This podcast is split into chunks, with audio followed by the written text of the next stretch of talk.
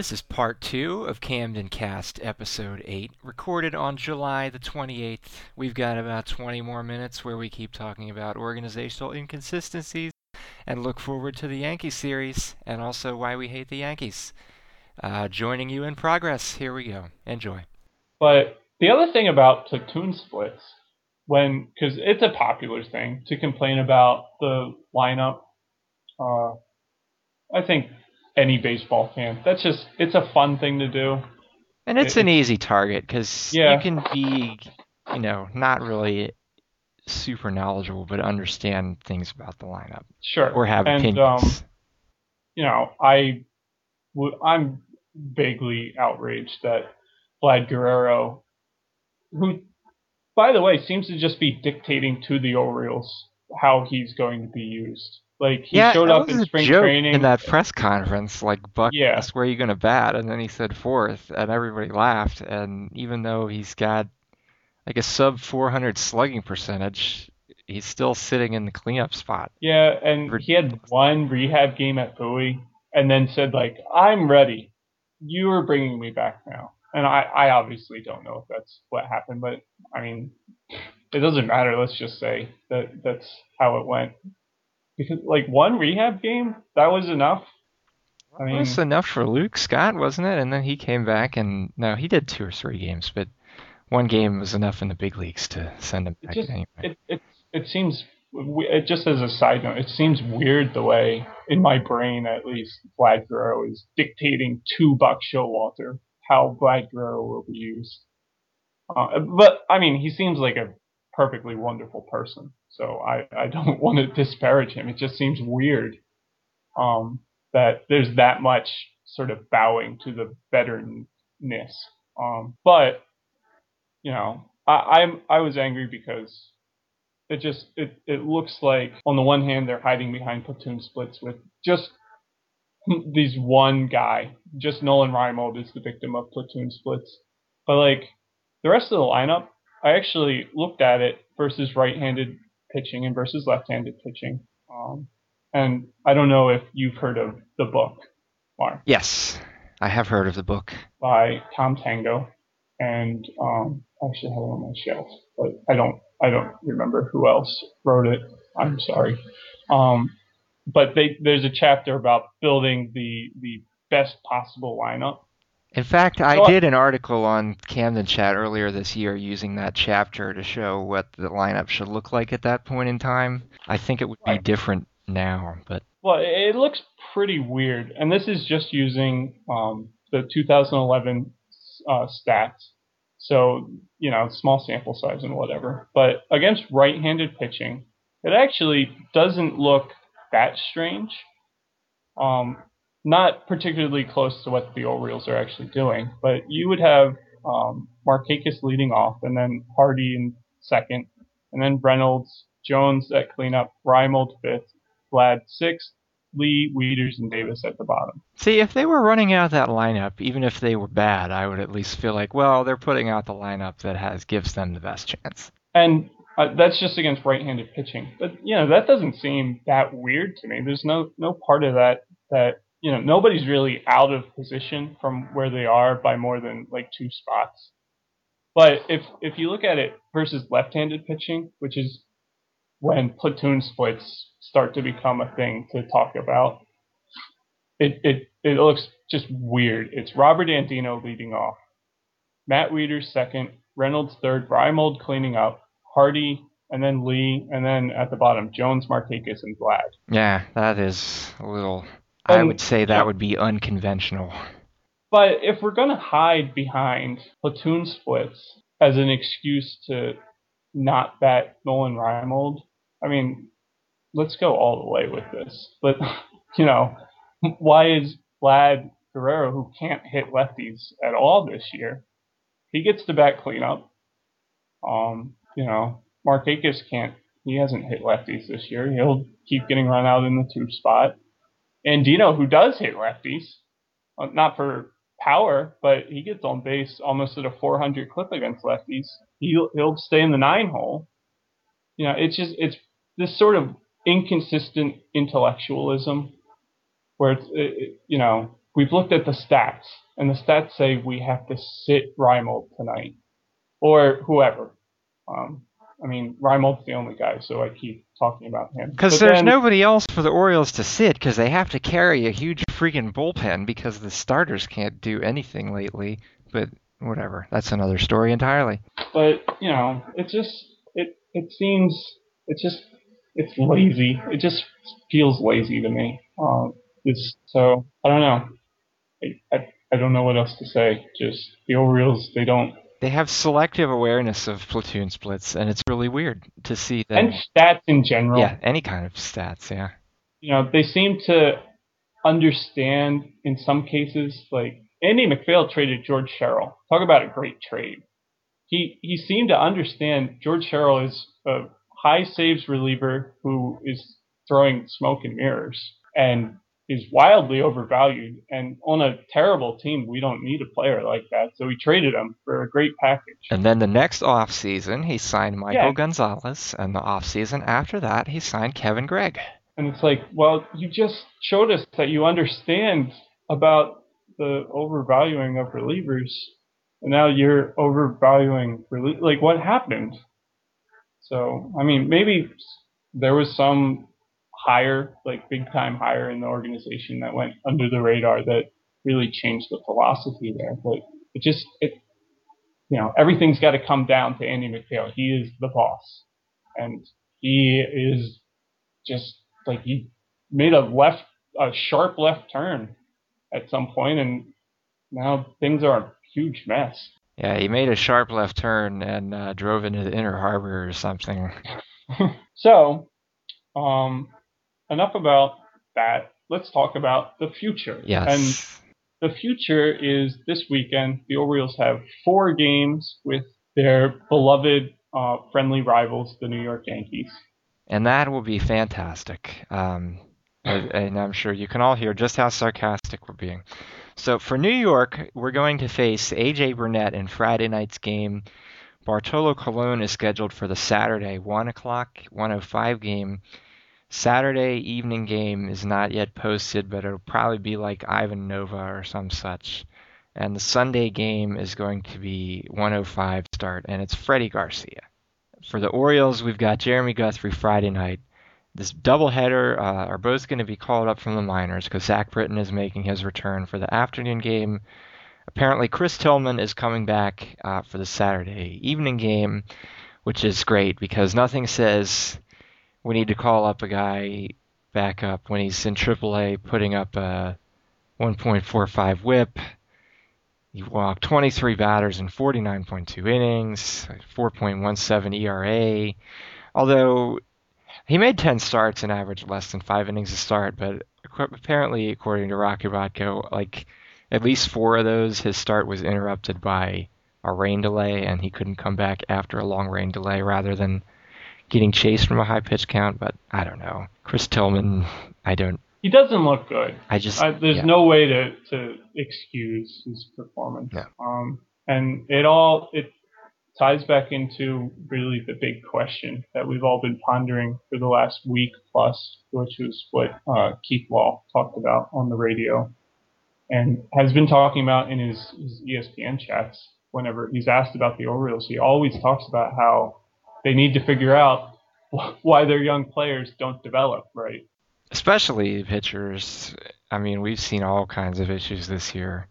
Right, and I think Chris Tillman is maybe Brian Matusz has surpassed him, but for for my money, Chris Tillman is like the embodiment of that whole problem. Just completely vanishing velocity, and it's just inexplicable where it went because it doesn't seem to be that we know of any kind of elbow or shoulder issue. Yeah, and I mean everybody talks about how well why don't the Orioles give him an MRI? But I mean how do how do we know that they haven't? Have we specifically heard that they haven't?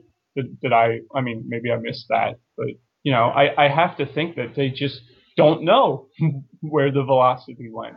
And the same seems to be true with Brian Matusz. I mean, I I don't think he's just trying to macho tough it out through I mean, I would assume that they would do some sort of test after, uh, like Tillman's been, he's had a problem for a year and a half. Yep. Like they're not just going to let that ride. You know, they're they're not dumb. They're medical professionals. Um, so I don't. I I really I have no idea where to even start talking about what that problem could be, and I have no idea where to start talking about if Tillman and Matusz and Britton even who you know so far so good, but who knows what maladies will befall him. Um, Right, he's got the curse of the Orioles uniform uh, on him now. It's just a question of I- whether he's strong enough to resist it. I mean, are any of these guys salvageable? I, I really, I have no idea how to start talking about that. And that is the critical, it really is, it's the critical question facing the team right now. Um, and unfortunately, I, I really don't think they have an appropriate answer at, at this point. Well, we will find out some of that uh, this weekend, I guess, when we see them dropped right back into the fire as they face the mashing New York Yankees lineup. The Yankees have, I think, no, no, they haven't scored more runs than anybody else. They're third in runs in baseball. They've scored 529 runs plus probably whatever they did today. They've got both Mark they were off today. uh, Mark Teixeira and Curtis Granderson both have 28 home runs. Wowie. Well, that means Granderson at least has tailed off a little. Because he was on a heavy pace earlier in the year. He was tied. I think he was close to tied with Bautista for a little while or something like that. Yeah, yeah. But, I mean, on any given night, and I think the Orioles have a pitching advantage on at least one of these. I think Guthrie's a better pitcher than Burnett. Although, what over under on hit batters on that game is going to be uh, an interesting number, I guess. The over under on number of annoying Joe Girardi comments is going to be pretty high, too. Yeah, Joe Joe Girardi is good at that. Um, but even even with Guthrie over Burnett as a slight advantage, I mean, That's the only game where I feel good about the the pitching matchup in any way, shape, or form. and the difference in the defense is just absurd. Like the Orioles, it's going to be like a Triple A team facing a major league team. Just the gap between the Yankees and the Orioles is huge, and I hate saying that because there's no team I hate watching win more than New York. That's true for me as well. I, the Red Sox are getting to be a close second, but It's the Yankees. Not not for me. I mean, people talk about that, but I really, you know, if the Yan- Yankees play the Red Sox, there's no question who I'm rooting for. And I've talked I- about this many times before, but for me, it all comes back to Jeffrey Maier. I will always hate the Yankees more because of Jeffrey Maier and Yeah. 1996 ALCS. Just always, I mean, I don't care how bad the Red Sox get. It's that was my formative baseball hatred experience in life. It- Yeah, It was was just that. I mean, I was uh, I was 12 years old when that happened. Pretty much the same age as Jeffrey Maier. Just wanted And- to punch him in the face. I would say probably the last time I was really sort of hurt emotionally, uh, which sounds a little strange because we're talking about baseball, but the last time I was like emotionally devastated, um, in in baseball terms was when the Yankees signed Mark Teixeira. I I know that's you know. If the Orioles had signed him, which they were never ever going to, it wouldn't have made any difference and whatever. But you know, that just that stung, and it would not have stung that bad if he went anywhere else. And that's just I I hate the Yankees, and I hesitate very strongly to even check the scores this weekend. It is not going to be pretty. Hey, guess which team in major leagues has the highest walk rate? Um, well, I know it's not the Orioles. No, it, it is in fact the Yankees who walk Yep. 10% of the time. And where are the Red Sox on The Red list? Sox, uh, 9.7%, which I think is second to only the Yeah. Yankees. when I was because um, on Thursday I wrote on the site about walk rates, and one of the things that I noticed and sort of hinted at was every single year, if you go back the last 12 years, basically, there are two years where the Yankees and the Red Sox are not both in the top five in baseball in walks. They're just, I mean, that is a critical part of their attack. They walk a lot.